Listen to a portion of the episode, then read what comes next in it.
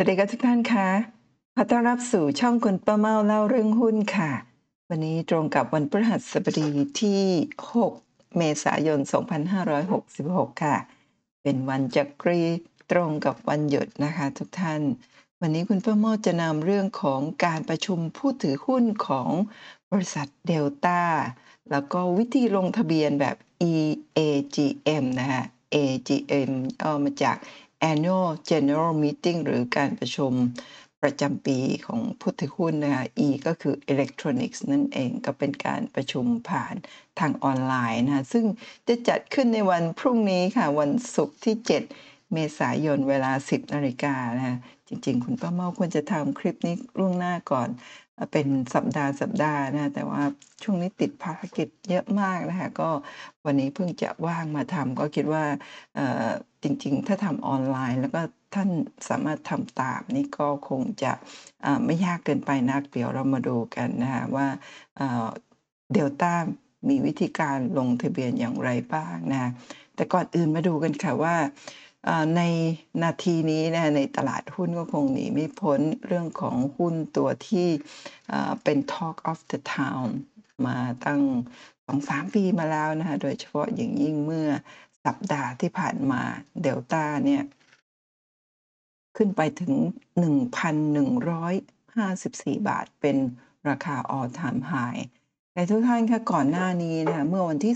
16 กุมภาพันธ์ 2023 หรือเมื่อเดือนกุมภาพันธ์ปี 66 ที่ผ่านมานะคะ เว็บไซต์ของหุ้น smart.com นะคะ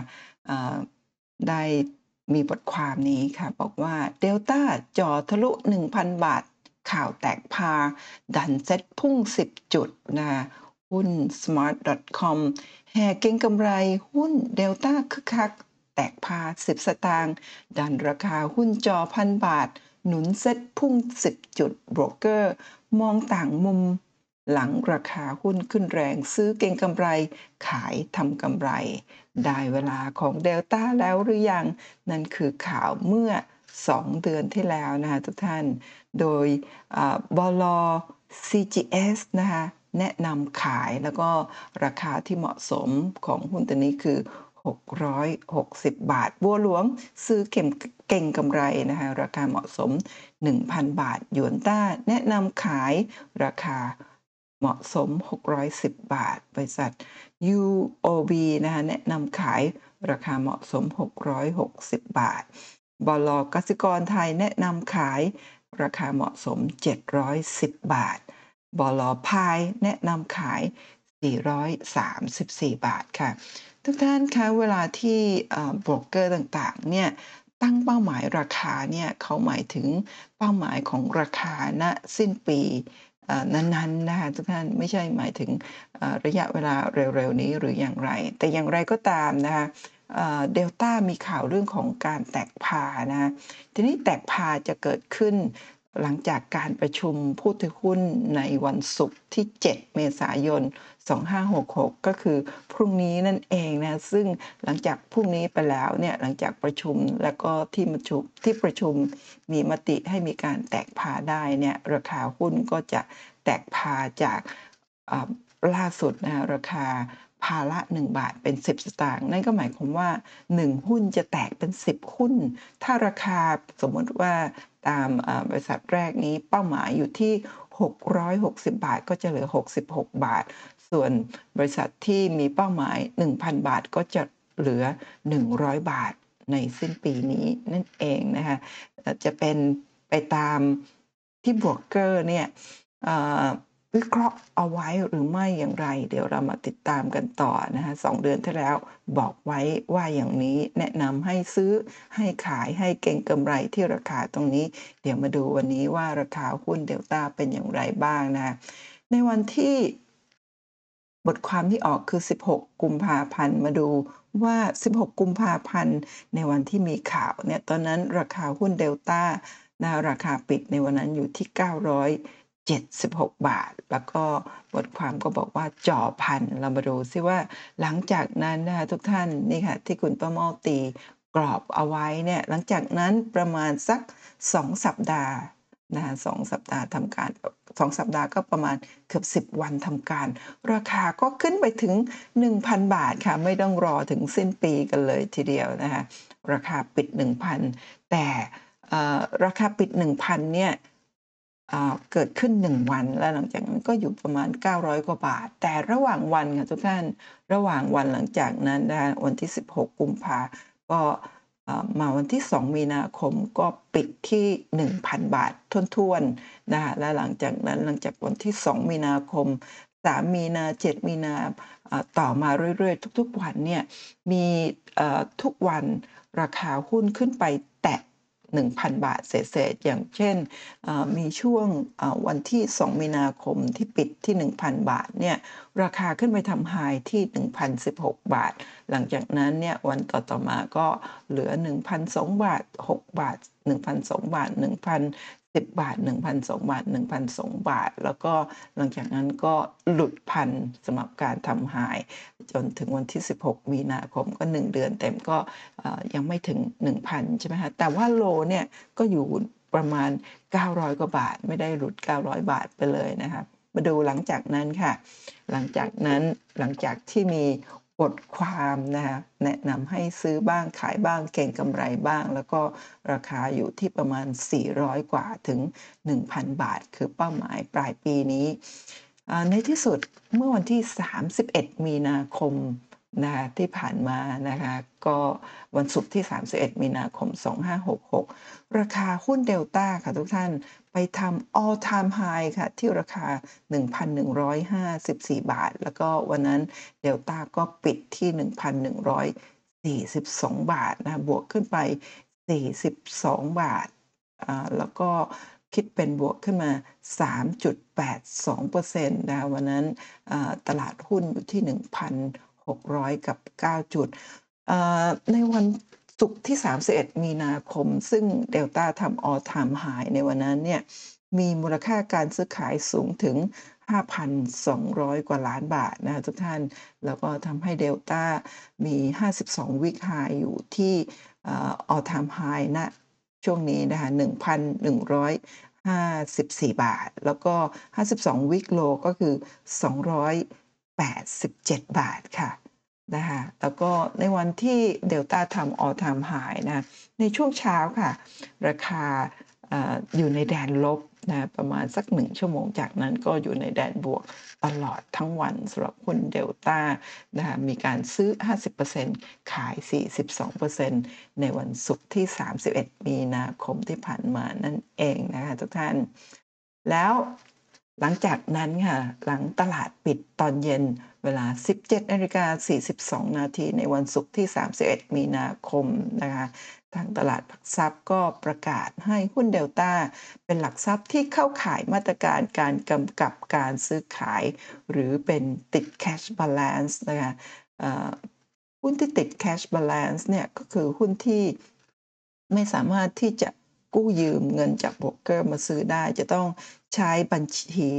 cash balance หรือบัญชีที่พวกเราส่วนใหญ่เปิดกันก็คือ เวลาที่เราจะซื้อหุ้นตัวไหนเนี่ย เราจะต้องโอนเงินเข้าไปใช้เงินสดซื้อเท่านั้นนะคะไม่สามารถใช้บัญชี margin หรือว่าบัญชี cash account มาซื้อ คือซื้อก่อนจ่ายทีหลังอย่างนี้ไม่ได้ต้องใช้เงินสดอย่างเดียว ซึ่งหุ้นเดลต้าจะติด cash balance นะคะตั้งแต่วันจันทร์ที่ 3 เมษายนถึงวันศุกร์ นะคะที่ 21 เมษายนค่ะ ก็ประมาณ 3 สัปดาห์นะไม่ไม่รวมวันหยุดนะก็ 3 สัปดาห์เต็มนั่นเองค่ะ หลังจากที่วันศุกร์ตอนเย็นมีข่าวนี้แล้วนะลองมาดูกันว่าวันจันทร์ที่ 3 มีเมษายน หลังจากที่ตลาดเปิดวันแรกจากที่มีข่าวเรื่องของ cash balance แล้วราคาหุ้นของเดลต้าเป็นอย่างไรบ้าง นี่ค่ะ วันจันทร์ที่ 3 เมษายนนะคะหุ้นเดลต้าติด cash balance ขึ้นเครื่องหมาย T2 นะคะเทีย2ก็ติด cash balance ระดับ 2 นั่นเองนะคะราคาดิ่งลงค่ะ จากที่ทำ all time high เมื่อวันศุกร์ที่ 1,152 แล้วก็ปิดที่ 1,142 บาทนะคะในวันจันทร์ที่ 3 เมษายนหุ้นเดลต้าเปิดค่ะ เปิดที่เอ่อ1,000กับ80บบาทนะคะเปิดแบบเขาเรียกว่าเปิดกระโดดเปิดแกปที่ประมาณสักเอ่อ60กว่าบาทเลยทีเดียวนะทุกท่านจากราคาปิดเมื่อวันศุกร์ที่ 1,142 บาท แล้วก็ท้ายตลาดนะสิ้นวันปิดที่ 970 บาทค่ะทุกท่านรวมติดลบไปเป็นเงิน ต่อหุ้น 172 บาทค่ะ คิดเป็นติดลบ 15.06%ค่ะ มีมูลค่าการซื้อขาย 2,600 กว่าล้านบาทจาก 5,000 กว่าล้านบาทในวันศุกร์ที่ 31 นั่นเองนะคะทุกท่านฝั่งซื้อ 41%ฝั่งขาย 49%สำหรับหุ้นเดลต้าในวันจันทร์ขออภัยใช่ค่ะ วันจันทร์ที่ 3 เมษายนนะคะแล้วก็วันวันศุกร์นะที่ 31 มีนาคม ซึ่งเป็นวันที่เดลต้าทำ all time high ที่ 1,154 บาทนั้น แล้วก็ปิดที่ 1,142 บาทเนี่ยทำให้ Market Cap ของหุ้นเดลต้าอยู่ที่ 1.4 ล้านล้านบาทค่ะอ่า all time high แล้วก็เป็น Market Cap ที่สูง เป็นอันดับหนึ่งของตลาดหลักทรัพย์แห่งประเทศไทยนะคะรองลงมาก็คือ AOT ที่ประมาณ 1.0 ล้านล้านบาท แล้วก็อันดับที่ 3 ก็คือหุ้นปตทประมาณสักเอ่อ9แสนล้านบาทได้แล้วประมาณนั้นนะคะทีนี้มาดูวันต่อมาค่ะ วันอังคารที่ 4 เมษายนค่ะหุ้นเดลต้าก็ลงต่อเนื่องนะคะ โดยลงมาทำจุดต่ำที่ 900ในตอนเช้านะคะ952 บาทค่ะนะคะแล้วก็เอ่อท้ายวันก็รีบาวกลับขึ้นมาปิดที่ 964 บาท ติดลบ 6 บาท หรือคิดเป็นติดลบ 0.62%นะคะเอ่อมีระหว่างวันค่ะช่วงเช้านะหลังจากที่ลงมาทำจุดต่ำที่ 952 บาท แล้วก็กลับขึ้นไปที่ 984 บาทค่ะ ตอนนั้นเชื่อว่านักลงทุนก็คงลุ้นว่าจะกลับที่ไปจะกลับขึ้นไปที่พันบาทอีกครั้งหนึ่งหรือไม่ปรากฏว่าไม่นะคะแล้วก็ในวันวันอังคารที่ 4 เมษายนนะคะมูลค่าการซื้อขายของหุ้นเดลต้าก็ลดลง เพราะว่าในช่วงที่ติด cash balance นะคะทุกท่านมูลค่าการซื้อขายเนี่ยของหุ้นส่วนใหญ่ก็จะบางเบาเนื่องจากว่านักลงทุนส่วนใหญ่นะ,ะนักเก็งกำไรเนี่ย มักจะใช้เขาเรียกว่า margin หรือไม่บัญชี margin นะคะซึ่งเป็นการกู้เงินโบรกเกอร์มาซื้อขายหุ้น หรือไม่ก็เป็นบัญชี cash account ซึ่งเป็นการซื้อก่อนอผ่อนทีหลังก็คือประมาณว่าซื้อก่อนแล้วก็มาจ่ายอีก 2 วันก็คือ T บวก2นั่นเองนะคะแต่ว่าหุ้นที่ติด cash balance เนี่ยจะต้องใช้เงินสดบัญชีเงินสดซื้ออย่างเดียวเท่านั้น ก็คือบัญชี cash balance เพราะฉะนั้นในวันเอ่อที่ 2 ที่มีการติด cash balance เนี่ยมูลค่าการซื้อขายก็ลดลงค่ะ จากวันศุกร์ที่สูงสุดที่ 5,000 กว่าล้านนะคะก่อนติด cash balance พอติด cash balance วันจันทร์ก็มีมูลค่าการซื้อขาย 2,500ขออภัย2,600 กว่าล้านบาท แล้วก็วันต่อมาก็เหลือ 800 กว่าล้านบาท โดยฝั่งซื้อ 37%ฝ ฝั่งขาย 46%ค่ะทุกท่าน แล้วก็มาดูวันต่อมาค่ะ ก็คือวันพุธที่5อ่าเมษายนก็คือเมื่อวานนี้นั่นเองนะคะก็ตลาดเดลต้านะคะก็ติดลบต่อเนื่องอีกค่ะ ติดลบ 82 บาทค่ะโดยในวันที่5นะวันพุธที่5เนี่ยมีทำราคาต่ำสุดที่ 870 บาท ก่อนที่จะท้ายตลาดมารีบาวกลับขึ้นมาเล็กน้อยที่ 882 บาท ติดลบ 82 บาท คิดเป็นติดลบ 8.51%แล้วก็เดลต้าที่ติดลบลงมาเยอะๆ ก็ทำให้ตลาดหุ้นเมื่อวานนี้ติดลบสูงถึง 22.92 จุด หรือคิดเป็น 1.44%นะคะจริงๆอรอบบ้านรวมทั้งยุโรป อเมริกาไม่ได้ติดลบมากขนาดนี้มีความเป็นไปได้ว่าเมื่อวานนี้เนี่ยติดลบเยอะหน่อย เพราะว่าวันนี้จะเป็นวันหยุดนั่นเองติดลบก่อนที่จะติดวันหยุดหนึ่งวันในวันจักรีวันนี้นั่นเองค่ะ แล้วก็หุ้นเดลต้านะคะเมื่อวานแม้ว่าจะลงมาติดลบก่อนในในตอนเปิดนะเปิดที่ 962 บาทในตอนเช้า ATO นะคะ จากราคาปิดที่ 964 บาท ย่อลงมา 2 บาท แล้วก็หลังจากนั้นก็มีขึ้นไปเล็กน้อยที่ 970 บาท แล้วหลังจากนั้นก็ลงยาวเลยค่ะ โดยที่ในช่วงบ่ายก่อนตลาดปิดเนี่ยลงมาทำจุดต่ำสุดที่ 870 บาท ก่อนที่จะมารีบาวกลับขึ้นมาที่ 882 บาท รีบาวอีกเล็กน้อยนะคะ โดยที่มีมูลค่าการซื้อขาย 597 ล้านบาทค่ะทุกท่าน นั่นก็คือภาพรวมของเดลต้าในช่วงหลายวันที่ผ่านมาในวันหยุด แล้วก็วันนี้ขออภัยก่อนวันหยุด แล้วก็วันนี้เป็นวันหยุดนั่นเองนะคะทุกท่านเมื่อเมื่อวานนี้เดลต้ามีฝั่งขายเนี่ยขออภัย buy นี่แปลว่าซื้อเนาะฝั่งซื้อ 34%ฝั่งขาย 58%ค่ะ แล้วก็ถ้า มาคำนวณดูนะคุณป้าเมามาดูว่าจากไฮนะคะจากราคาไฮ1,154 บาท ในวันศุกร์ที่ 31 มีนาคมเนี่ยราคาหุ้นเดลต้าในวันอังคารเอาวันพุธสิคะวันพุธก่อนหยุดใช่ไหมคะวันพุธที่เอ่อ5เมื่อวานเนี่ยลงมาทำจุดต่ำสุดที่ 870 บาทเนี่ยจากไฮ 1,154 บาท แล้วก็ 3 วันที่ติด Cash Balance เนี่ยก็ลงมาโหลที่ 870 บาทเนี่ยคิดเป็นย่อลงมาติดลบถึง 284 บาท หรือคิดเป็นราคาย่อลงมาถึง 24.61%ภายใน 3 วัน หรือถ้ามาดู Market Cap นะคะจาก Market Cap ในวันที่ทำ all time high ที่ 1.424 ล้านล้านบาทนะคะในวันเมื่อวานนี้เนี่ยตอนราคาปิดที่ 882 บาท ราคาเดลต้านะทำให้ Market Cap เนี่ยไหลลงมาจาก 1.4 ล้านล้านบาท เหลือ 1.1 ล้านล้านบาท Market Cap หายไป4ขออภัย3แสน กว่าล้านบาทเยอะมากเลยทีเดียวนะก็คงคิดเป็นประมาณ 24%ประมาณนั้น ถือว่าย่อลงมาเยอะมากๆ มากไปแล้ว หรือไม่หรือว่ามีโอกาสที่จะย่อลงมาได้อีก เดี๋ยวท้ายคลิปคุณประเมาจะมีกราฟมาเปิดให้ทุกท่านดูกันค่ะนะคะแล้วก็อันนี้เป็นกราฟย่อของโปรแกรมสตรีมมิ่งนะเป็นกราฟรายเดือนที่ผ่านมา ซึ่ง ช่วงที่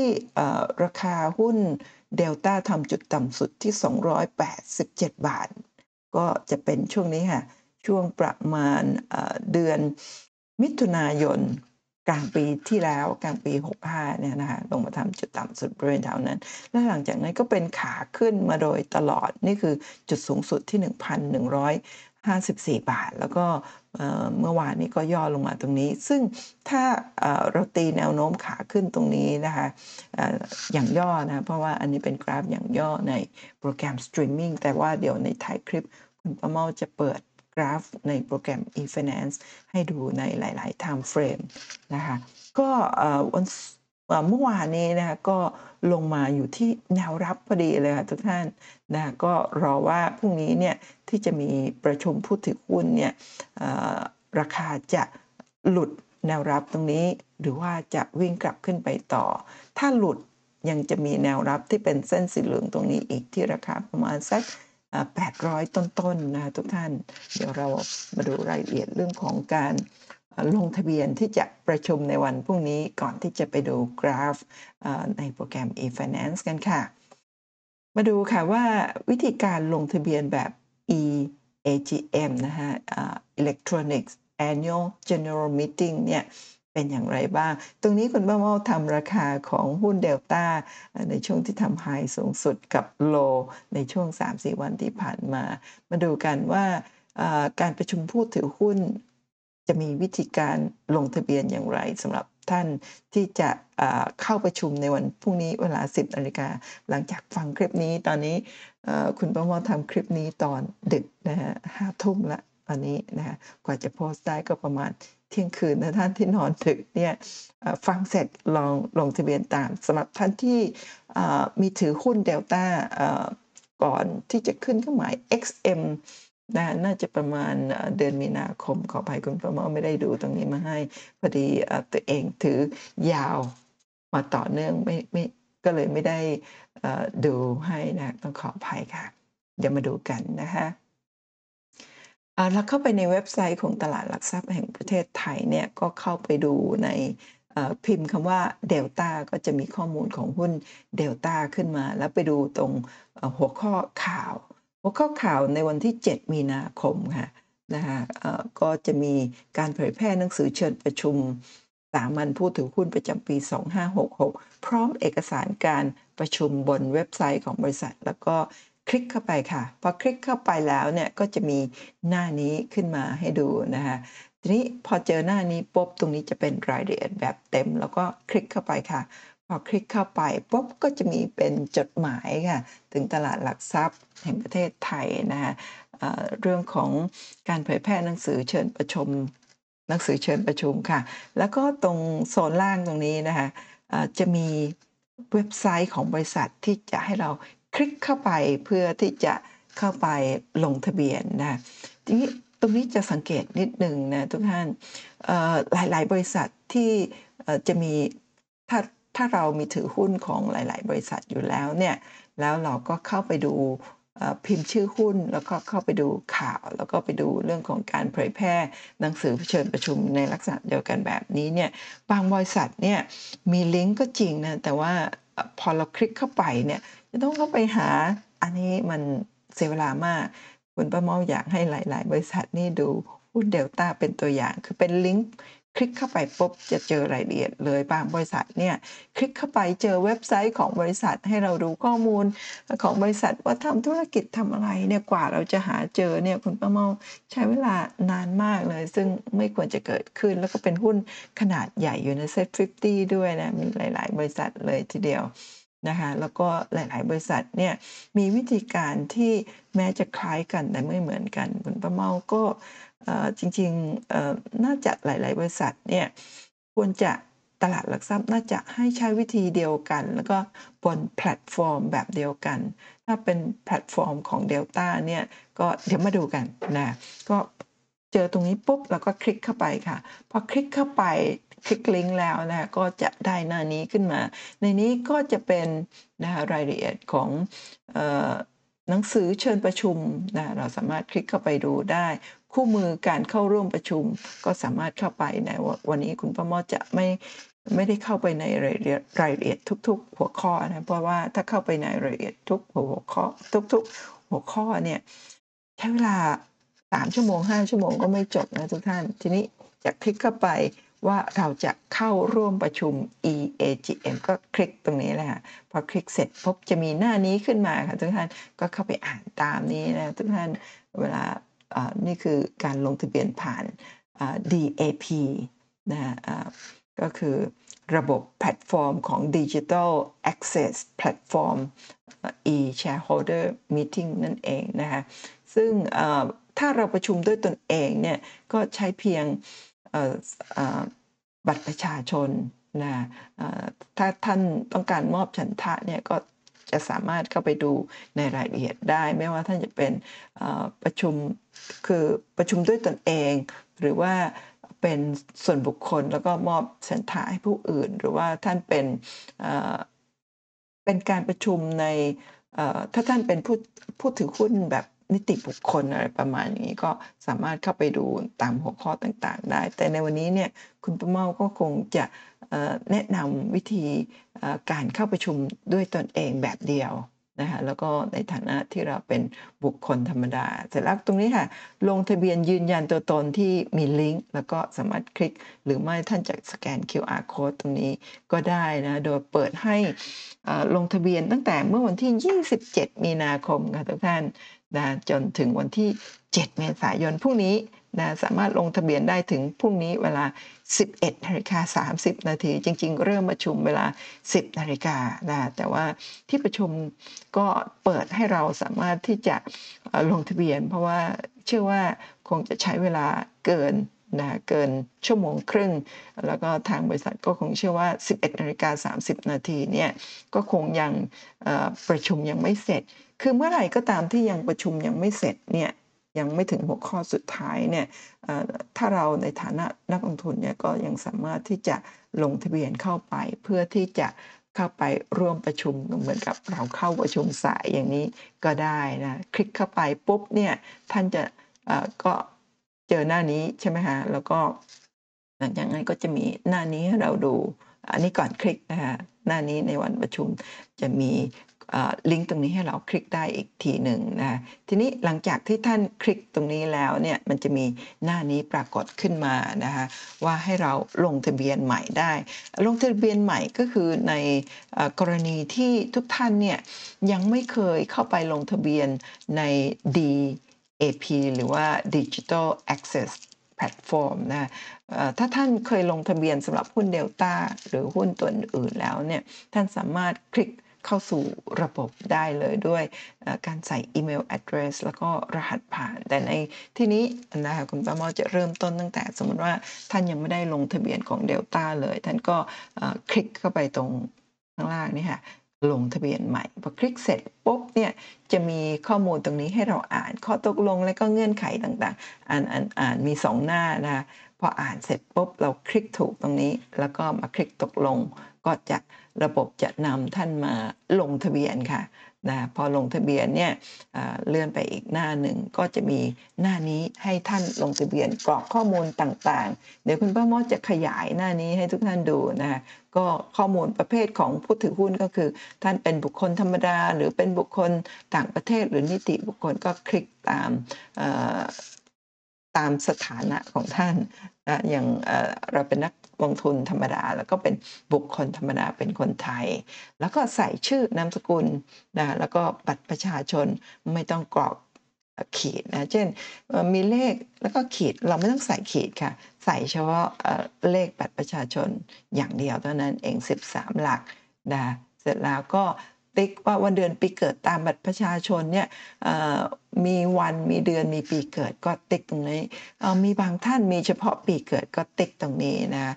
ถ้ามีวันเดือนปีท่านก็ติ๊กวัน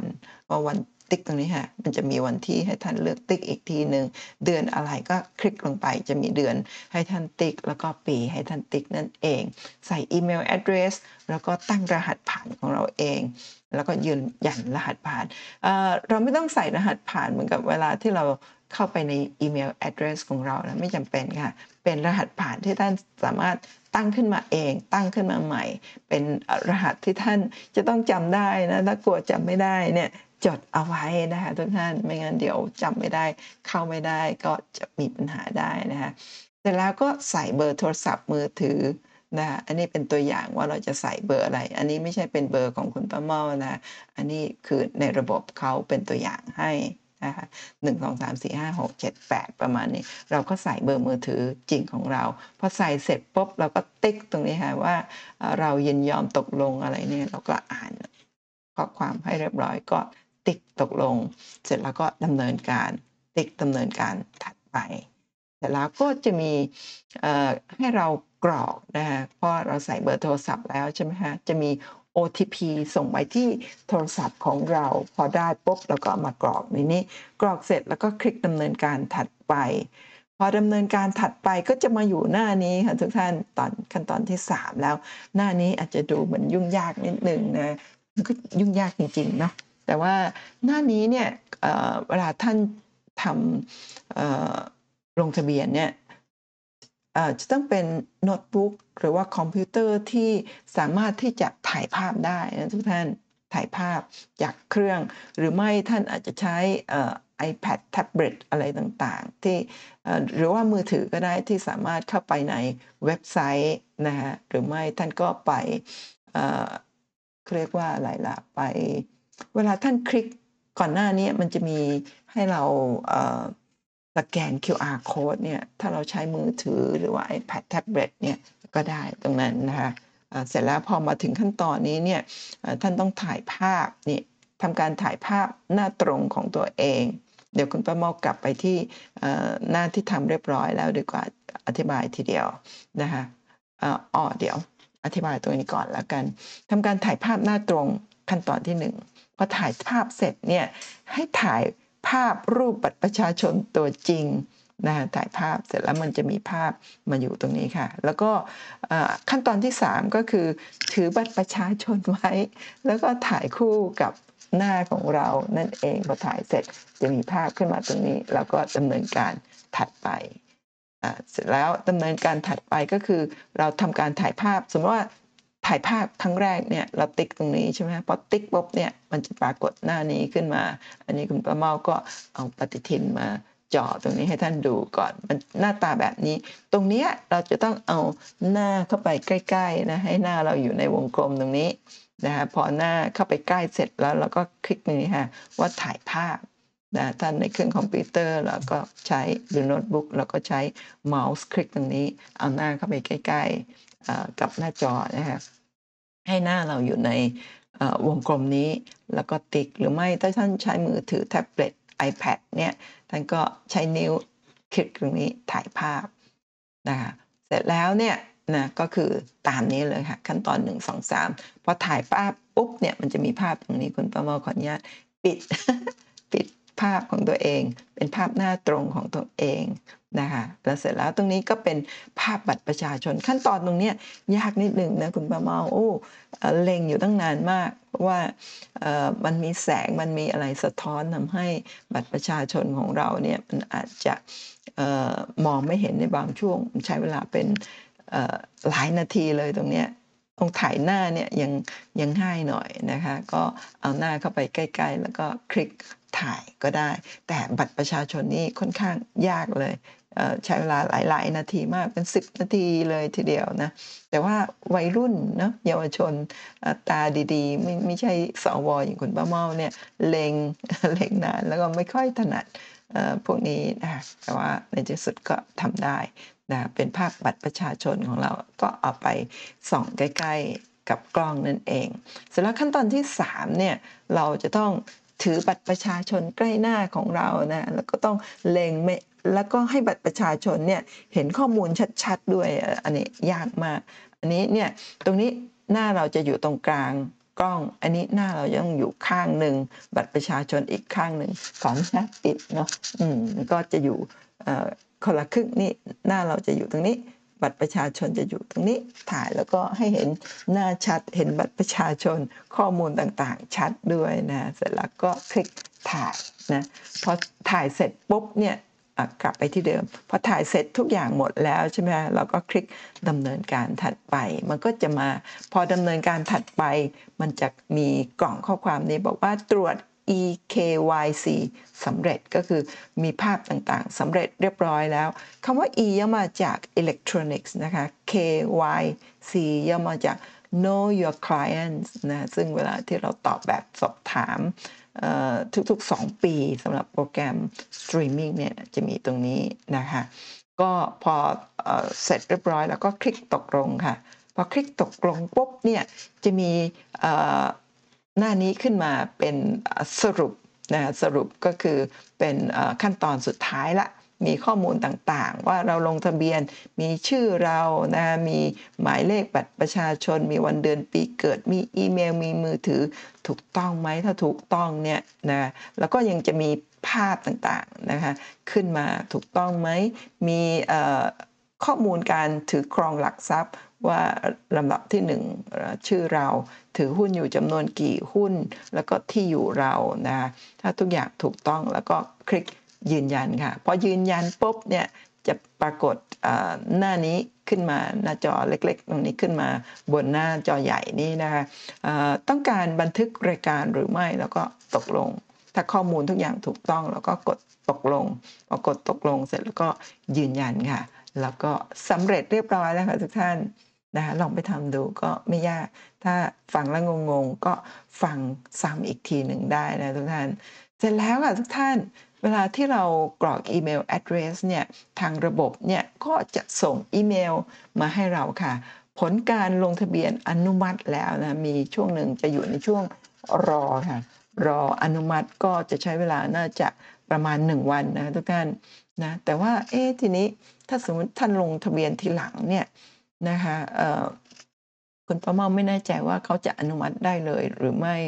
นะคะหรือ1วันจริง ๆ หรือไม่ขออภัยตรงนี้ไม่ได้ดูเวลาจริงๆเนาะเออจริง ๆ ด้วยนะคุณป้าเมาเลงทะเบียน วันที่3วันจันทร์ตอน1ทุ่ม แต่ว่าได้รับอีเมลตอนออวันอังคารที่4ตอน8โมงเช้าเออนะคะใช้เวลา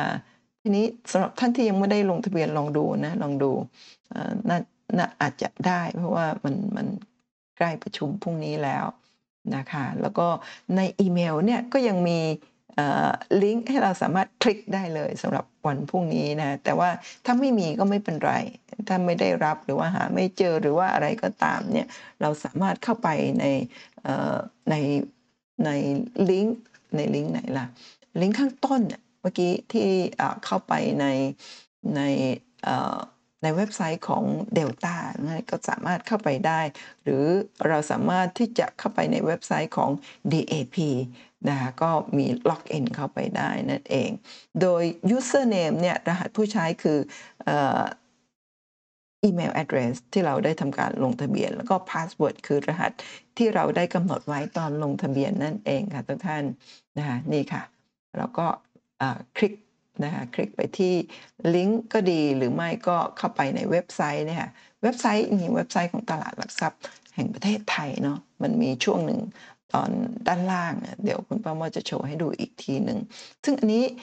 คุณป้าเมาอยากจะให้หลาย ๆ บริษัทเนี่ยหรืออยากให้ตลาดหลักทรัพย์เนี่ยเรียกว่า enforce นะภาษาอังกฤษ enforce ก็คือบังคับใช้เลยสำหรับทุก ๆ บริษัทให้ใช้แพลตฟอร์ม ที่อยู่ภายใต้ตลาดหลักทรัพย์แห่งประเทศไทยอย่างเดียว แต่ปรากฏว่าหลาย ๆ บริษัทเนี่ยบางบริษัทก็ท่านอาจจะเคยลงทะเบียนแล้วเคยได้ยินคำว่า IR Plus AGM อันนี้อีกแบบอีกแพลตฟอร์มหนึ่งซึ่งน่าจะลิงก์กับทาง Stock Tomorrow อะไรประมาณนั้น แล้วนอกจาก 2 แพลตฟอร์มที่ที่เราได้ยินในคลิปนี้นะคะก็คือแพลตฟอร์มของ DAP กับ IR Plus AGM นั้นนะคะก็อาจจะมีหลาย ๆ บริษัทที่ใช้แพลตฟอร์มของตัวเองหรืออย่างไรก็ก็ลองไปติดตามดู แต่ว่านั่นนั่นคือเหตุผลที่คุณป้าเมาอยากจะให้ตลาดหลักทรัพย์แห่งประเทศไทยเนี่ยมีการบังคับใช้กับทุก ๆ บริษัทให้ใช้แพลต แพลตฟอร์มอันนี้ซึ่งอยู่ภายใต้ตลาดหลักทรัพย์ อยู่ภายใต้ยังไง เดี๋ยวในสไลด์ถัดๆไปจะมีโชว์ให้ทุกท่านดูอะทีนี้เรากลับเข้ามาเข้าสู่ระบบก็ใส่อีเมลแอดเดรสของเราไป แล้วก็รหัสผ่านแล้วก็เข้าสู่ระบบพอเข้าสู่ระบบนะตอนนี้เราสามารถเห็นข้อความได้แล้วค่ะทุกท่านนะพอเข้ามาปุ๊บเนี่ยในระบบก็จะบอกว่าเเราเข้ามาสู่การประชุมผู้ถือหุ้นประจำปี 2566 ผ่าน สื่ออิเล็กทรอนิกส์หรือ EAGM ของบริษัท Delta นะคะแล้วก็ตรงนี้มีวันที่ให้เราคลิกเข้าไปนะคะนี้ตรงนี้ขวามือตรงนี้เปิดให้ผู้ถือหุ้นแจ้งความประสงค์ อันนี้ถ้าท่านทำไม่ทันของ Delta อาจจะสำหรับอนาคตสำหรับหุ้นตัวอื่นที่ท่านถืออยู่เนี่ยตรงนี้เราสามารถคลิกเข้าไปที่จะส่งคำถามล่วงหน้าเข้าไปได้นะทุกท่าน แต่แล้วเรามาคลิกตรงนี้ค่ะวันที่มันก็จะมีตารางตรงนี้ขึ้นมาว่าในเดือนเมษายนเรามีประชุมอะไรบ้าง อันนี้ถือว่าดีเนาะอันนี้ก็คือเช้า1คิวก็เป็นคิวของเอ่อ Delta นะคะจริงๆ Delta นี่ไม่ใช่9ถึง12นะเป็น 10ถึง12 หรือเปล่าคะทุกท่านนะเป็นเริ่มเวลา 10นาฬิกาแต่ไม่เป็นไร ก็คือให้เข้าตั้งแต่9นาฬิกานะไปนั่งรอนะคะตรงนี้ค่ะเมื่อกี้ เปิดให้ผู้ถือหุ้นแจ้งความประสงค์ หรือว่าส่งคำถามเข้าไปนั่นเองนะคะเสร็จแล้วอพอคลิกเข้าไปนะตรงนี้คลิกเข้าไป จะมีรายละเอียดค่ะทุกท่านข้อมูลการประชุมนะชื่อบริษัทต่างๆจำนวนหุ้นที่เราถือ ตอนนี้ยังไม่ขึ้นค่ะน่าจะขึ้นพรุ่งพรุ่งนี้นะรายละเอียด แล้วก็คลิกไปที่วาระการประชุมค่ะ พอคลิกวาระการประชุมก็จะมีวาระที่ 1 พิจารณารับ ทราบผลการดำเนินงานของบริษัทปี 65เออลองอ่านแต่ละวาระว่ามีอะไรบ้าง ซึ่งส่วนใหญ่แล้วทุกๆ บริษัทเนี่ยวาระที่ 1 จะเหมือนกัน วาระที่ 2 พิจารณาอนุมัติงบแสดงสถานะทางการเงินของปี 65 สิ้นสุดรอบ 31 ธันวาคมอะไรต่างๆ เหล่านี้เนี่ยแล้วก็วาระที่ 3 พิจารณาอนุมัติการจ่ายเงินปันผลประจำปี บริษัทส่วนใหญ่ วาระที่1 2 3จะเหมือนกันค่ะทุกท่าน อันนี้มีวาระที่4เป็นวาระสำคัญที่เรารอคอยก็คือ วาระที่4พิจารณาอนุมัติการเปลี่ยนแปลงมูลค่าที่ตราไว้ก็คือการแตกผ่านั่นเอง แล้วก็อนุมัติการแก้ไข พิ่มเติมหนังสือบริคลสนที่บริษัทข้อ 4 ให้สอดคล้องกับการเปลี่ยนแปลงมูลค่าหุ้นสามัญของบริษัทแตกผ่าแล้วก็ต้องไปแก้ไขหนังสือบริคลสนที่นะคะอะไรประมาณอย่างนั้นค่ะทุกท่านแต่แล้ววาระที่5นะคะอนุมัติการแต่งตั้งกรรมการแทนกรรมการที่ต้องออกจากตำแหน่งตามวาระที่มีในอึ้ง วงมิงดรสมชายหานฮิรันนางสาวลี่เสียแล้วก็วาระที่9ข้อข้อที่ 9 เป็นวาระที่6นะคะก็คือพิจารณาอนุมัติการกำหนดค่าตอบแทนของกรรมการปี 66 วาระที่ 7 พิจารณาอนุมัติการแต่งตั้งผู้สอบบัญชีของบริษัท วาระที่ 8 พิจารณาอนุมัติการแก้ไขคู่มือการปฏิบัติงานในการได้มาหรือจำหน่ายไปซึ่งสินทรัพย์อะไรต่างๆ ซึ่งแต่ละวาระนะทุกท่านทุกๆบริษัทที่มีการจัดประชุมผู้ถือหุ้นประจำปีแบบนี้เนี่ยเหมือนกันทุกๆ เกือบทุก ๆ บริษัทเลยวาระหลักๆ ที่ต้องมียกเว้นวาระสำคัญ เช่นข้อ 4 หรือบางบริษัทก็อาจจะมีข้ออื่น เช่น เพิ่มทุนหรือว่าไปซื้อบริษัทอื่นโน่นนี่หรืออะไรประมาณอย่างนี้นะทุกท่านนะคะ นี่คือวาระที่ 4 ที่เรารอคอยในวันพรุ่งนี้นั่นเอง ซึ่งอันนี้คือวาระการประชุมเมื่อสักครู่นี้ ที่พอเราคลิกมาที่ถามตอบเนี่ยอพอเราคลิกมาเนี่ยมันจะมีข้อมูลต่างๆ แต่ว่าณวันนี้ประชุมยังไม่เริ่มก็จะไม่มีข้อมูล ท่านคลิกบวกตรงนี้ของแต่ละข้อก็ยังไม่มีข้อมูล ถ้ามีข้อมูลก็คือจะมีข้อมูลให้เราตอบ มีมติอนุมัติไม่อนุมัติผลออกมาเป็นยังไงนั่นนั่นคือข้อมูลตรงนี้นะแต่แล้วก็จะมีข้อมูลสรุปผลการลงคะแนนของแต่ละวาระ ซึ่งณตอนนี้ก็ยังไม่มีข้อมูลเพราะยังไม่ได้เริ่มประชุมนั่นเองค่ะ ทีนี้มาดูเว็บไซต์ในกลุ่มตลาดหลักทรัพย์แห่งประเทศไทย ซึ่งจะมีเว็บไซต์ต่างๆ ที่เราคุ้นเคยคุ้นเคยที่ใช้กันบ่อยๆ ก็จะมี settrade.com tsd หรืออซึ่ง investor portal ที่เราดูเรื่องเงินปันผล แล้วก็จะเข้าไปในเว็บไซต์นี้ แล้วก็จะมี investor portal อยู่ในเว็บไซต์นี้ด้วยนะคะ แล้วก็ทีนี้ตรงนี้อะ TFX เราอาจจะไม่ได้คุ้นเคยมาก ยกเว้นท่านที่เป็นนักลงทุนหุ้นลงทุน TFX นั่นเองก็จะคุ้นเคยใช้บ่อย แต่เราลงทุนในหุ้นแล้วก็มักจะไม่ค่อยได้ใช้ เราใช้เว็บไซต์ของตลาดหลักทรัพย์ แล้วก็ เว็บไซต์ในกลุ่มก็คือ TSD ที่เราใช้กันเยอะ ทีนี้ตอนนี้ท่านอาจจะยังไม่คุ้นเคย เพราะว่าเพิ่งเกิดหลังวิกฤตโควิด ประมาณเพิ่งเกิดประมาณปีปี 22 นะทุกท่านนะบริษัทนี้เนี่ยหรือไม่ก็ปี 21เนี่ยคุณประเมายังไม่เคยใช้เหมือนกันนะแล้วก็เพิ่งมี DAP ค่ะนะย่อมาจาก Digital Access Platform Company Limited หรือภาษาไทยก็คือ Digital Access Platform จำกัดนั่นเองนะมุ่งพัฒนาบริการโครงสร้างพื้นฐานรองรับธุรกรรมดิจิทัล คือการประชุมขนาดใหญ่ที่มีรองรับผู้ชมผู้เข้าประชุมได้ตั้งแต่พันคนขึ้นไปเนี่ยก็หลาย ๆ บริษัท ไม่ว่าจะเป็นหุ้นหรือว่ากองทุน หรือว่าอะไรหลายๆอย่างนะทุกท่านที่จะใช้บริการเนี่ยก็สามารถเข้ามาลงทะเบียนกันได้นั่นคือบริษัทนะระดับบริษัทหลาย ๆ คือเข้าคลิกเข้าไปดูก็ได้ว่าเขาให้บริการอะไรบ้าง แต่เป็นบริการที่ถ้าเราคลิกเข้าไปเนี่ยก็จะเป็นระดับบริษัทที่จะมาใช้บริการเขา แต่ว่ารายย่อยอย่างเราเนี่ยก็แค่เข้ามาลงทะเบียนเท่านั้นเองค่ะ คุณป้าเป้าเข้าไปดูคร่าวๆเนี่ยบริษัทไหนที่มาใช้บริการเขาเนี่ยจะมีค่าใช้จ่าย 35,000 บาท แต่ว่าไม่ได้คลิกเข้าไปดูลึกนะว่า 35,000 บาทเนี่ยเป็นค่าใช้บริการต่อครั้ง คือขั้นต่ำ35,000 บาทต่อครั้ง หรือว่าเป็นบริการค่าสมาชิกต่อปีอันนี้ไม่แน่ใจ แต่ว่ามันไม่เกี่ยวกับเราอยู่แล้วเกี่ยวกับบริษัทที่มาใช้ ประชุมผ่านแพลตฟอร์มอันนี้นั่นเองนะคะทีนี้ก็เรารู้ไว้ว่ามีค่าใช้จ่าย 35,000 บาทนั้นทุกครั้งที่น่าจะเป็นต่อครั้งนะทุกท่าน ทุกครั้งที่บริษัทมีการประชุมเนี่ยเขาก็จะมีค่าใช้จ่าย 3 ขั้นต่ำนะ35,000 บาทนะก็เป็นค่าใช้จ่ายที่บริษัทจะต้องจ่าย แล้วก็ทำให้กำไรของบริษัทก็จะลดลง แต่ว่าอันนี้เนี่ย ถือว่าเป็นค่าใช้จ่ายที่ไม่ได้สูงมากเมื่อเทียบกับการที่บริษัทต้องจัดประชุมเองไปมีค่าเช่าโรงแรม มีอาหาร มีชากาแฟ มีจ้างบุคลากรอะไรต่างๆนู่น น่าจะเป็นล้านเลยนะนะนี่ก็ถือว่าลดค่าใช้จ่ายลงไปเยอะมากเลยค่ะ ทีนี้คุณป้าเมาจะมาโชว์พอร์ต หุ้นของเดลต้าที่คุณป้าเมาถืออยู่แต่ก่อนโชว์พอร์ตเนี่ยคุณป้าเมาขออนุญาตทุกท่านเนาะประชาสัมพันธ์ มีหลาย ๆ ท่านเนี่ยบางคลิปเนี่ยคุณป้าเมาประชาสัมพันธ์ในท้ายๆคลิป หรือว่ามีข้อมูลเด็ดๆนะในท้ายคลิปท่านมาไม่ถึงฟังฟังไม่ได้จบนะก็พลาดข้อมูลดีๆ โดยเฉพาะเ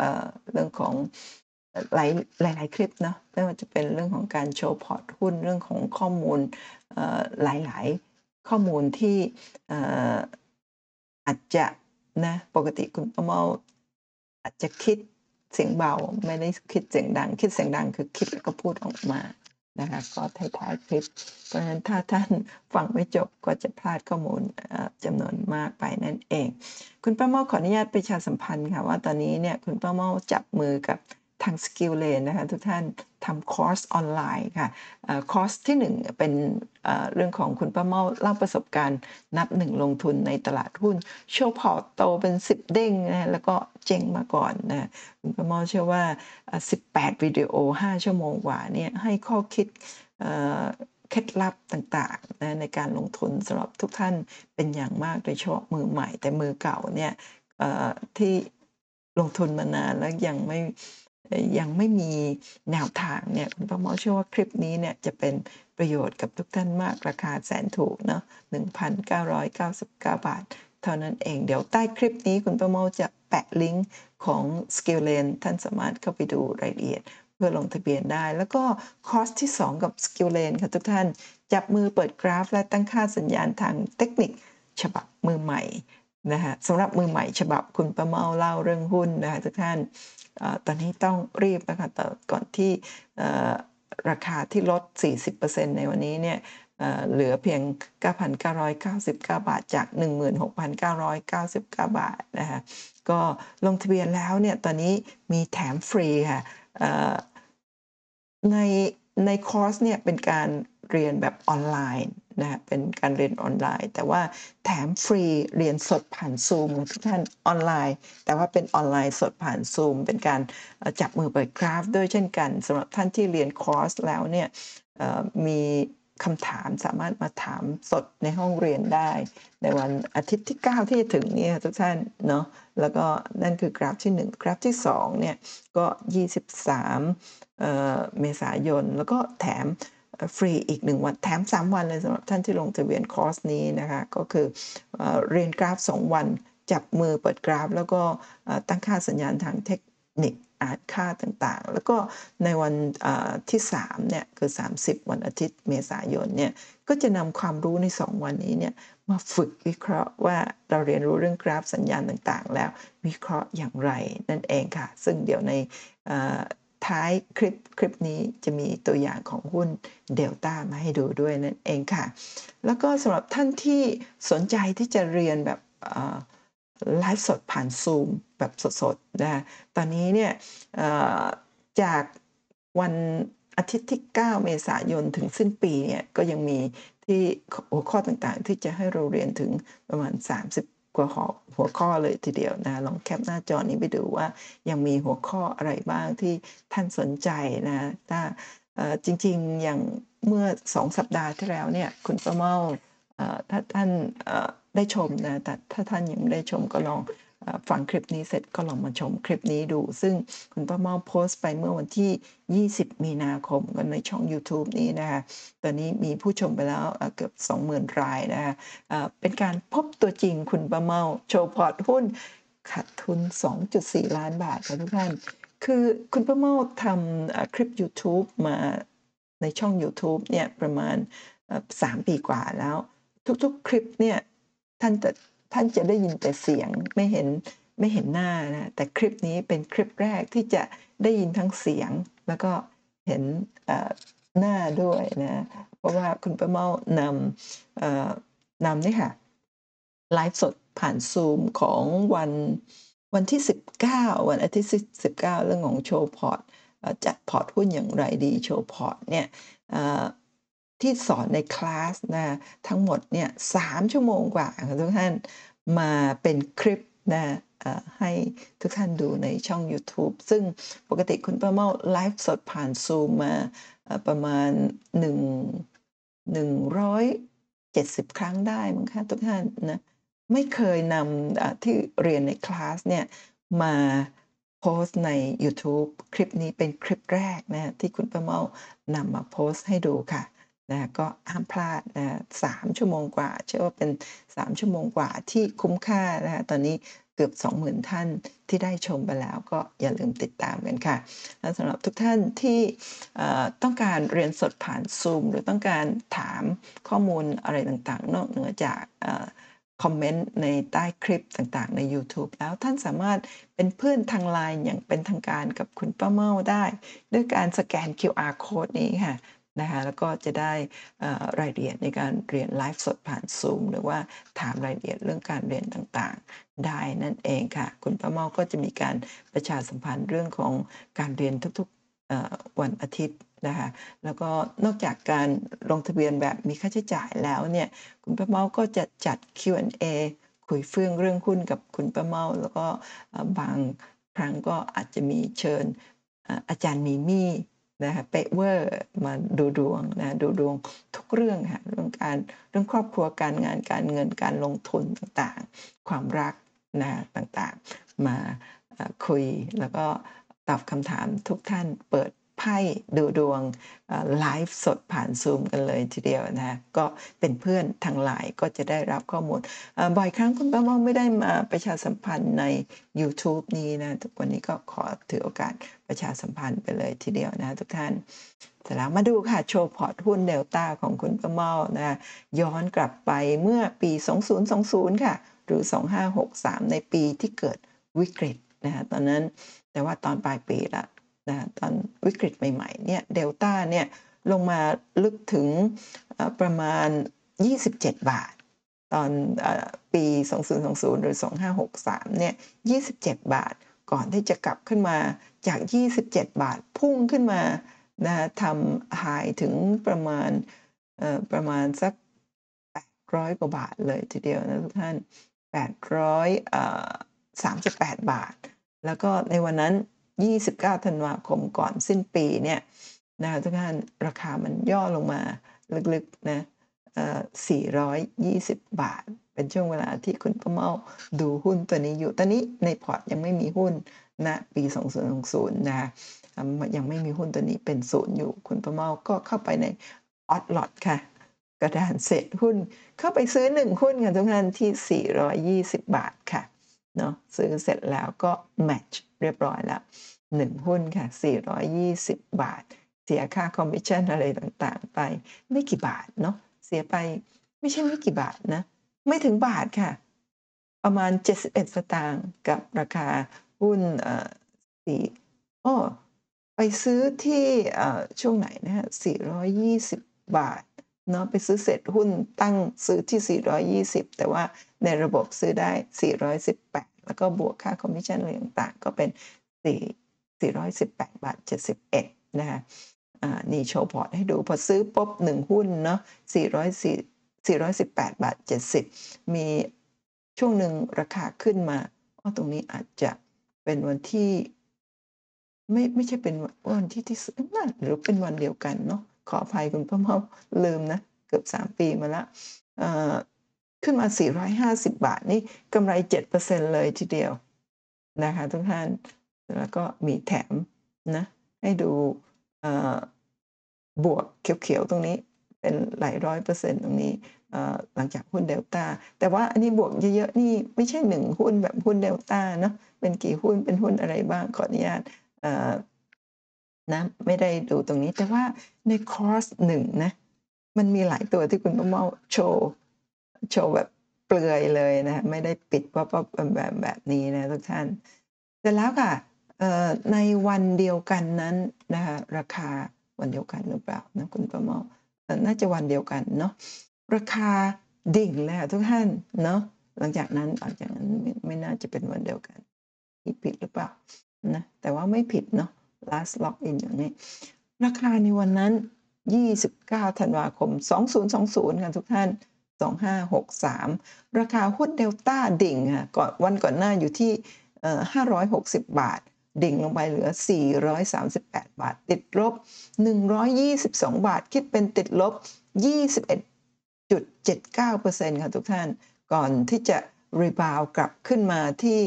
เอ่อ438 ระหว่างวันไปทำโลที่ 396 บาทค่ะทุกท่าน ขนาด 438 บาทยังติดลบ 21%ช่วง 396 บาท น่าจะฟลอร์หรือเปล่าคะตัวนี้จำไม่ได้แล้วค่ะนะมีมูลค่าการซื้อขายสูงมากเลยทุกท่านในวันนั้น 8,000 กว่าล้านบาทค่ะโอ้ทุบแปรงจริงนะคะช่วงนั้นคุณป้าเมาก็เลยจัดไป1หุ้นค่ะ เนาะเสร็จแล้วเนี่ยมาดูในช่วงหลาย ๆ วันที่ผ่านมาไม่ใช่หลาย ๆ วัน คือก่อนหน้านั้นในปี 2020 เนี่ยนี่คือมูลค่าการซื้อขายวอลลุ่มการซื้อขายแล้วก็ราคามีแปะของวันที่ 30 กันยายน 2020 ราคายังอยู่ 156 บาทเลยท่านโล 152 บาท มูลค่าตลาดตอนนั้นยังอยู่ 100,000กว่าล้านบาทเอ่อเทียบกับตอนนี้ 1จุดเอ่อ1.1ล้านล้านบาทโอ้ต่างกันเยอะมากเลยนะทุกท่านเห็นไหมคะเอ่อเมื่อวันที่ 29 ธันวาคมเนี่ยราคาราคาหุ้นเอ่อทำ high ที่ 838 ค่ะ โล 27 บาทเนี่ยนะคะที่ตามที่คุณป้าเมาเล่าไว้ในตอนต้นนั่นเองค่ะ ทีนี้มาดูนั่นคือวันที่นี่คือวันที่ 31 มีนาคม 2023 ที่ผ่านมาก็คือวันศุกร์ที่ผ่านมา นะคะทุกท่านนี่คือตอนนั้นคือหลังจากที่ราคา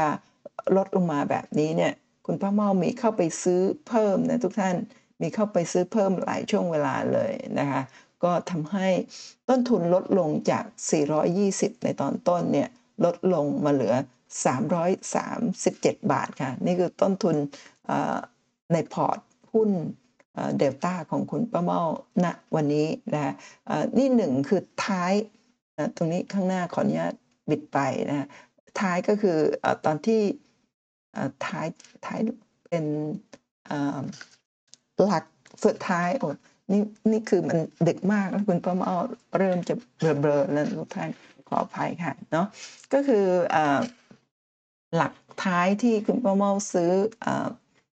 เอ่อเน็ตหุ้น1หุ้นเนี่ยก็อยู่นี้ข้างหน้านี้เป็นกี่หุ้นนี่ก็ขออนุญาตปิดไปก่อนนะ ทุน 337 ในวันที่เอ่อทำ all time 1,154 เนี่ยพอร์ตหุ้น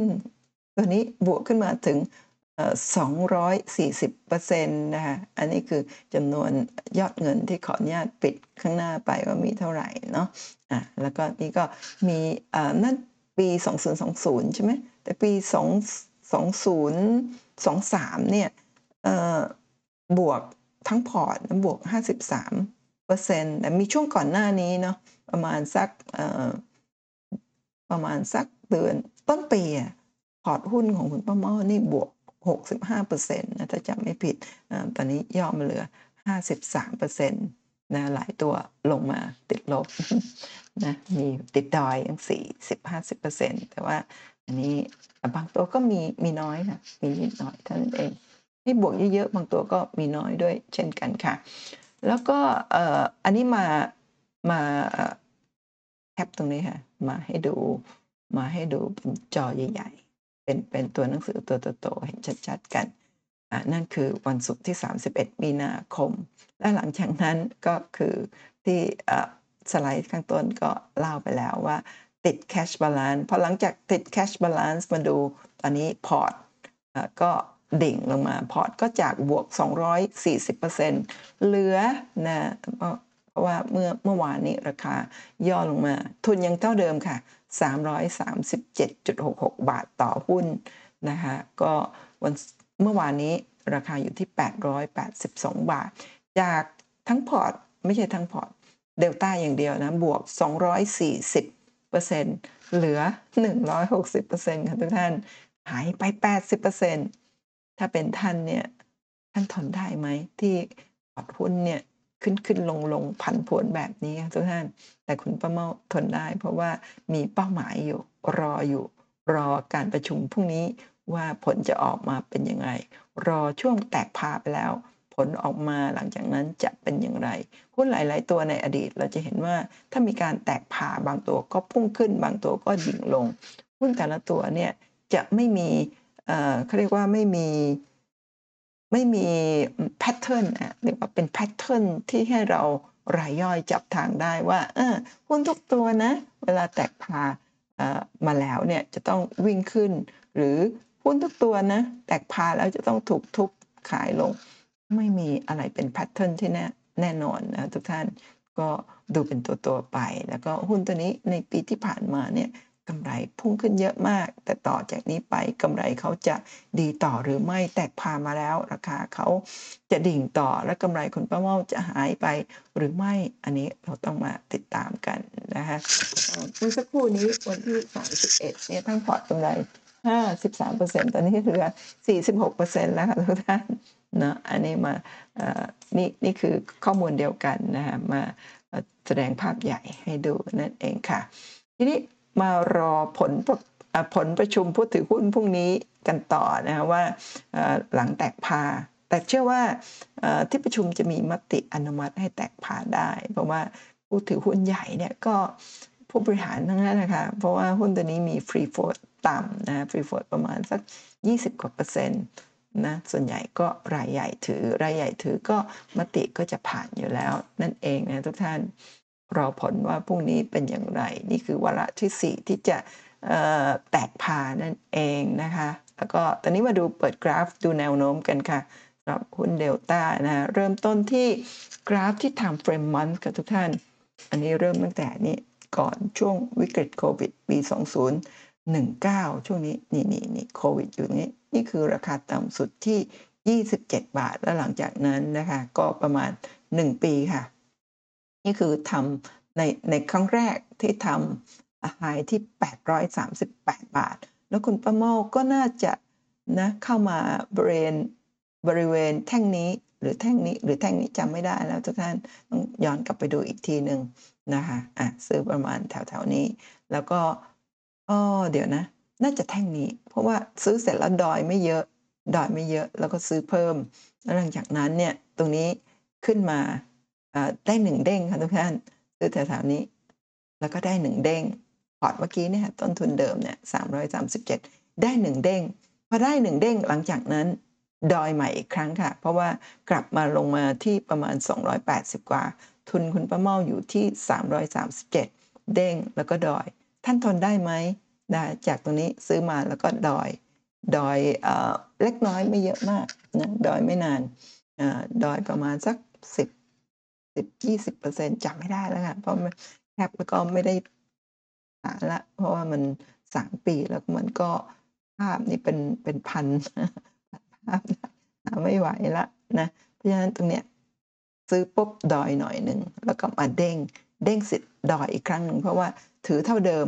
แล้วก็ดอยบริเวณแถวนี้จริง ๆ เป็นจุดที่น่ากลับเข้าไปซื้อเพิ่ม แต่ว่าคุณป้าเมา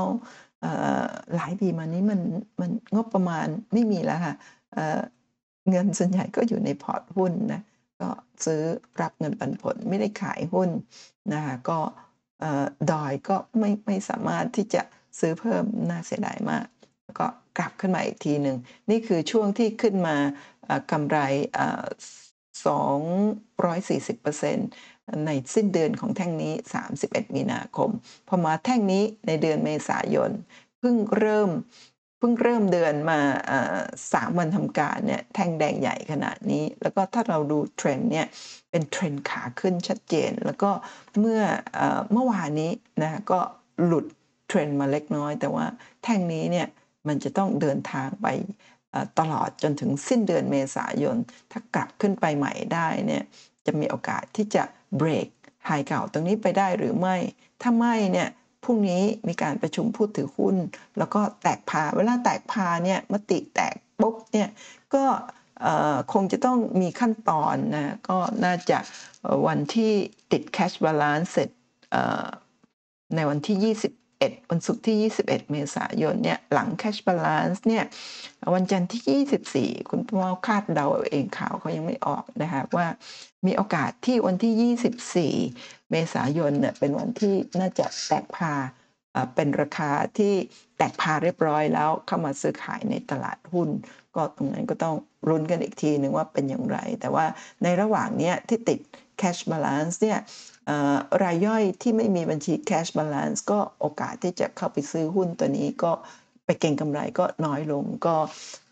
อาจจะเป็นนะเป็นมาตรการที่บริษัทนะเดียวตาก็ได้ประโยชน์เลยทีเดียวในการที่จะนะก่อนก่อนประชุมหลังประชุมเนี่ยก็ไม่ไม่ไม่มีการเก่งกำไรแรงๆนะแต่ว่าไม่ว่าจะติด cash balance ยังไงนะทุกท่านคุณประมอเชื่อว่าหุ้นนี้เป็นหุ้นที่คนมีสตังค์เยอะๆนะ ส่วนใหญ่จะเล่นกันนะเพราะว่าถ้าเราดูจากเราดูจากมูลค่าการซื้อขายเนี่ยติดแคชวันแรกยังมีการซื้อขายถึง 2,600กว่าล้านบาทนะทุกท่านนั้น cash balance เนี่ยนะสำหรับรายย่อยขนาดเล็กที่ไม่ได้มีงบประมาณมาก แต่รายย่อยขนาดใหญ่ที่มีเงินเยอะๆเนี่ยเขาก็ยังสามารถหาเงินมาเก่งกำไรกันได้อยู่นั่นเอง หุ้นตัวนี้เนี่ยถ้าหลุดถ้าสิ้นเดือนเมษายนหลุดแนวโน้มขาขึ้นเนี่ยมันยังมีแนวรับนะถัดไปอยู่ที่ฟิโบนัชชี38.2%ที่ 822 บาท ถ้ารับไม่อยู่อีกหลุดอีกนะแนวรับถัดไป ซึ่งเชื่อว่าจะเป็นแนวรับที่แข็งแกร่ง แต่โอกาสที่จะลงมาน่าจะ ยาก แต่ว่าในตลาดหุ้นอะไรก็เกิดขึ้นได้ แนวรับตรงนี้ก็คือประมาณสัก 720 บาทที่ฟิโบนัชชี50%ซึ่งถ้าลงมาได้เนี่ยก็สามารถที่จะเด้งกลับขึ้นไปใหม่ได้อยู่ แต่ว่าถ้าหลุดลง 50%เนี่ยค่อนข้างที่จะเริ่มจะอ่อนแอก็ต้องระมัดระวังกันนะฮะถ้าดูจาก indicator ต่างๆณนะตอนนี้เนี่ย time frame วันก็อาจจะดูเหมือนขายมีการซื้อมากเกินไป แต่ถ้าดู RSI เนี่ยก็ยังอยู่ในโซนที่ยังแข็งแรงอยู่ แล้วก็ MACD ก็ยังอยู่ในแดนบวกอยู่ นั่นเองสำหรับเดลต้าใน time frame month ถ้ามาดู time frame day นะทุกท่านก็หนึ่งปีกว่าที่ผ่านมานี่ก็เป็นขาขึ้นมาโดยตลอดแล้วก็รับอยู่ แล้วก็ใน วันเมื่อวานนี้เนี่ยที่ลงมาแรงๆแบบนี้เนี่ยก็ลงมาที่แนวรับพอดีเป๊ะเลยค่ะทุกท่านนะจริงๆ ลงมาไม่ถึงด้วยซ้ำนะเพราะแนวรับเขาอยู่ที่ประมาณ 876 แต่ว่าเออโอ้ลงมาหลุดค่ะ ลงมาที่ 870 หลุด แล้วก็มีแรงซื้อกลับขึ้นมาปิดที่ 882 แปลว่าแนวรับนี้น่าจะมีโอกาสที่จะแข็งแรง รับเขาอยู่ ก็ต้องรอรุ้นกันพรุ่งนี้ว่าหลังประชุมจะเป็นอย่างไร หรือก่อนประชุมเนี่ยตลาดตลาดเปิด 10 โมงประชุม 10 โมง ช่วงที่ประชุมอยู่เนี่ยก็คงราคาก็คงยังไม่ได้คงยังไม่ลงหรือไม่ขึ้นหรือเปล่ามาลุ้นกันนะทุกท่านนะก็ถ้าดู time frame day เนี่ยตอนนี้มีแนวรับอยู่ที่ 876 ถ้ารับไม่อยู่หลุดมาก็แนวรับถัดไปที่ 826 บาทนะทุกท่านก็ถ้าหลุดมาตรงนี้ 826 ก็ยังคงความเป็นขาขึ้นที่แข็งแรงอยู่ ถ้าดูฟิโบนัชชีเนี่ย ก็คือเขามีการ retrace กลับมาที่ในโซนที่ยังแข็งแรงอยู่ แล้วก็สามารถลงมาได้ถึง 722 บาทที่ 50%ถ้ารับอยู่ก็ยังมีโอกาสไปต่อ นะคะทุกท่านแต่ว่ากว่าที่จะหลุดต่างๆเนี่ยตอนนั้นก็น่าจะแตกพาถ้าแตกพาแล้วโอกาสส่วนใหญ่แล้วเนาะส่วนใหญ่แต่ว่าไม่เสมอไปนะก็จะมีนักเก็งกำไรเนี่ยสามารถกลับเข้ามาซื้อได้เยอะสมมติว่าตอนที่แตกพาแล้วเนี่ยราคาอยู่ที่ 880 กว่า แต่ว่าเชื่อว่าเชื่อว่านะพรุ่งนี้แต่ว่าคุณป้าม่อไม่เดาดีกว่าเนาะ ยังมีโอกาสผิด เพราะว่าเห็นแค่โบกเกอร์ครั้งแรกเนี่ยก็จากหลาย ๆ ค่ายก็ยังให้ราคาที่ไม่เหมือนกันนะทุกท่าน สมมติว่าอยู่ที่ 800 กว่าเนี่ยถ้าแตกพาแล้วก็คือ 88 บาทนะหุ้นตัวละ 88 บาท เวลาที่อยู่ที่ 800 900พันหนึ่งรายย่อยเองเข้ามาเก่งกำไรเยอะ ถ้าลองคิดดูว่าถ้าแตกพาอยู่ที่ 80 90 บาท หรือ 100 บาทต้นๆเงี้ย รายย่อยก็คงมีโอกาสที่จะเข้ามาเก่งกำไร แล้วก็หุ้นตัวนี้นะคุณป้าเมาอยากจะเนาะแต่ว่าเอาไว้พูดในคลาสดีกว่าเนาะเอาไว้พูดในคลาสในวันที่เรามีการวิเคราะห์หุ้นในดวงใจตามคำขอวันที่ 30 เมษายน หรือว่าในวันที่เราเรียนกราฟวันที่ 9 23 เมษายนนะพูดในคลาส เนื่องจากว่าบางครั้งเนี่ยถ้าสมมติว่าคุณประโมททำคลิปแบบนี้อาจจะมีผู้ชมนะในวงกว้างหลักพันหลักหมื่น หรือถ้าเป็นหุ้นที่แบบกำลังอยู่ในกระแสก็จะหลายๆหมื่นหรืออะไรแบบนี้เนี่ยมันอาจจะเป็นการชี้นำซึ่งคุณป้าเมาไม่ไม่ไม่ชี้นำหุ้นนะทุกท่านนะถึงแม้ถืออยู่แต่ว่าต้นทุนต่ำเพราะฉะนั้น ถือคุณป้ามาก็ไม่ไม่ไม่เขาเรียกว่าไม่พวงไม่กังวลนะที่หุ้นจะผันผวนขึ้นลงเยอะๆ เพราะว่าต้นทุนเราต่ำนั่นเองค่ะ นี่เดี๋ยวมาดูมาดูกันทำเฟรม 30 นาที ตรงเนี้ยเกิดแกปขึ้นมาบริเวณแถวนี้เนี่ยแล้วก็ทฤษฎีแกปเนี่ยก็คือเปิดแล้วมีโอกาสขึ้นไปปิด แต่ว่า ไม่ใช่หุ้นทุกตัวจะต้องรีบกลับไปปิดบางตัวเนี่ยใช้เวลานานกว่าจะกลับขึ้นไปปิดแต่ตัวนี้เนี่ยจะใช้เวลานานแค่ไหนที่จะกลับขึ้นไปปิด แล้วก็ในช่วงที่ผ่านมาเนี่ยในไทม์เฟรม30 นาทีเนี่ยเขาหลุดแนวรับตรงนี้หลุดแต่ว่าหลุดแล้วก็มีแรงซื้อกลับ ถ้าดู indicator ต่างๆเนี่ยอยู่ในโซน oversold แล้วทั้งสิ้นจะเป็นอย่างไรต่อนะทุกท่านเนาะก็มาลุ้นกัน เพราะว่าตอนนี้ 3 วันวันนี้ก็ หายไปถึง 24%แล้วก็ Market Cap ก็หายไปถึง3แสนกว่าล้านบาทเนาะแล้วก็เมื่อวานเนี้ยที่เดลต้าลงมาลึกๆ เยอะๆเนี่ยก็ทำให้ตลาดหุ้นโดยรวมของเมื่อวานนี้เมื่อวันพุธที่5เนี่ยตลาดติดลบสูงสุดถึง 24 จุดท้ายตลาด รีบาวกลับขึ้นมาเล็กน้อย ติดลบ 22.92 จุด คิดเป็นติดลบ 1.44%นะทุกท่าน ตอนนี้ดัชนีอยู่ที่ 1,571.13 จุดนะเมื่อวานนี้มีมูลค่าการซื้อขายก็ยังไม่ถือว่าเยอะนะ48,000 กว่าล้านบาทค่ะทุกท่าน แล้วก็กองทุนสถาบันขายค่ะ 1,700 กว่าล้าน โบรกเกอร์ซื้อ 180 ล้าน ต่างชาติขาย 53 ล้านบาท แล้วก็